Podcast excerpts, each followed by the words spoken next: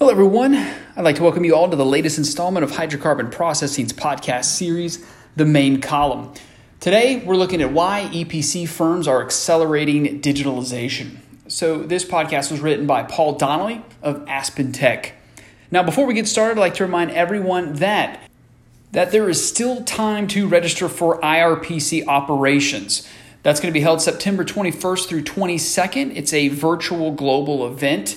You can find out more information about the agenda, sponsorship opportunities, uh, who's speaking, things like that by simply going to irpc operations.com. Hope to see you there. So, why EPC firms are accelerating digitalization? Now, even before the challenges of the COVID 19 pandemic emerged, engineering, procurement, and construction firms, or EPC firms, were already under considerable stress. Combining low net margins, with the burden of carrying much of the project risk was resulting in general underperformance by the sector. When plant owner operators announced capital spending cuts in the range of 20% to 50%, it looked like engineering firms were about to enter another cyclical downturn. Interestingly, the management of these firms, with the hard won wisdom gained in previous downturns, did not act as one might have predicted. Instead of immediate deep cuts to personnel, engineering firms looked for alternative ways to pare costs, such as cutting dividends, reducing bonuses, and eliminating certain non employee contractors. While layoffs have not been completely avoided, these actions have mitigated the deeper reductions in the workforce that were seen in 2014 to 2015 and have also better positioned these firms to capitalize as a recovery slowly emerges. It is also worthy to note that, in addition to carefully managing cost reductions, certain investments have continued and even accelerated, most notably in digitalization. So, according to McKinsey and Company's 2020 report, The Next Normal in Construction, two thirds of the 400 surveyed EPC executives were accelerating their investments in digitalization. These managers and executives understand that smart investments in digitalization will help preserve core competencies and personnel and, over the long term, protect their ability to compete as business conditions improve. Often, the objectives of digitalization investments include streamlining software and technology portfolios, along with automating the flow of project data. This enhances collaboration internally and externally while making data available for reuse across disciplines and project phases. In addition, many firms are now seeking to continue leveraging project engineering data to provide value adding services and operations and maintenance. This can increase customer intimacy while adding necessary and more stable revenues based on operating budgets.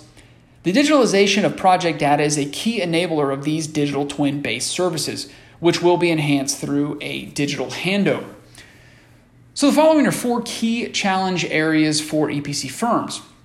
Many EPC firms are well underway on their digital journey, while others are still in the planning phase. However, where are these investments going? Digital initiatives can be categorized into four key areas. These include number one, data management. Digital technologies can play a hugely important role in helping EPC firms manage and move massive amounts of data more efficiently. This means a reduced reliance on physical documents to store and share information and making that information more available for review and use by others, as well as making it faster and easier to hand off to other disciplines, partners, vendors, owner operators, regulators, and other parties in the project ecosystem. Number two, technology consolidation. Many EPC firms have dozens, if not hundreds, of unique software solutions in the engineering department comprised of tier one providers, niche commercial applications, and engineers' homegrown applications, these types of solutions create a bird's nest of technology that prevents any real progress towards digitalization. By standardizing and reducing the overall number of software providers, eliminating redundancies, and using stricter criteria for the support of smaller niche apps, chief information officers and heads of engineering departments can simplify the landscape of the software that they rely on while creating the conditions required for automating the flow of data. Number three, apps and data integration. Once the software portfolio is rationalized and consolidated, the work of integrating the remaining applications should start. Connecting the remaining apps with the intent of automating flow and reusing data should be the priority. Number four, expansion of digital twin based services. The engineering data used to design and build the plant can also be used to enhance startup, training, and operations while providing additional and diverse revenues for EPC firms. Examples might include the use of engineering tools to ensure that the models used for running the plant are accurate and up to date, that dynamic models and operator training tools ensure safe, profitable operations, and that predictive maintenance services maximize asset uptime.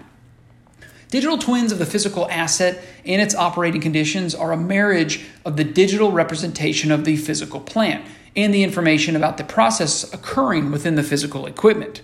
A digital twin can be viewed in three ways. The first is the plant digital twin, which provides equipment and process models of the plant, along with relevant cost data. These types of digital twins are typically used for plant design, debottlenecking and revamping, as well as for tuning of the assets, operations, and maintenance. Plant digital twins can be deployed offline and online and can be calibrated to plant operating conditions through autonomous model tuning. Used for equipment monitoring, operator open loop advice, or autonomous optimization, their scope may range from a single piece of equipment to an entire unit's operations and to plant wide or enterprise wide. They can be simulated dynamically to provide operator training. The second type is the operational digital twin. This provides plant operations from a business level all the way to the control level that are modeled and virtually viewed as planning, scheduling, control, and utility models. These twins inform business decisions such as crude selections and products trading. They also inform technical decision making, like optimizing quality, throughput, energy use, emissions, compliance, and safety. The third type is the operational integrity digital twin. This twin provides guidance on both tactical and strategic decisions around prescriptive maintenance, offering real time recommendations to maximize uptime, adjust production to deal with failing equipment, minimize environmental impacts, mitigate production losses, and prioritize safety. EPC firms can also assist the owner operator in obtaining a future view of equipment and asset health, as well as risk profiles and root causes of failures to improve overall uptime and operational integrity. Increasingly, EPC firms are seeking to deliver digital twin based services for their clients. Creating, delivering, and maintaining these three types of twins make good use of engineering talent and resources while adding considerable value to plant owners. They can enhance staff utilization and billings while increasing customer intimacy, which aids business development for new projects. So let's look at some digitalization successes. While some may just be at the beginning of their digital journey, many firms have already seen notable successes with leveraging this digital engineering data. The following are a few examples. Worley's digital platform initiative is designed for speed without compromising the quality of the engineering work. It relies on digital information from concept and front end engineering design or feed to inform a digital estimating platform that helps clients reach a final investment decision up to 50% faster. Benefits include expedited evaluation of concepts through process simulation software, automated artificial intelligence driven 3D plant layout, and piping designs and coordinated estimates tied to the engineering information. Hargrove Engineers plus Constructors provides digital twin based services that improve plant operations, profitability, and reliability. The company provides digital twins that represent a virtualized copy of the historical, current, and future behavior of the physical plant asset, along with the physical and chemical processes occurring within the plant. So their customers can improve throughput and quality, lower operating costs, and increase equipment uptime.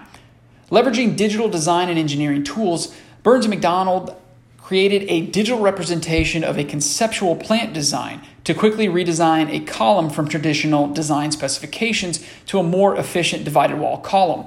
The redesign was accomplished in a matter of hours instead of the normal weeks long effort. This was only possible because the multidisciplinary team could collaborate around digital project information. So, what are some key takeaways here?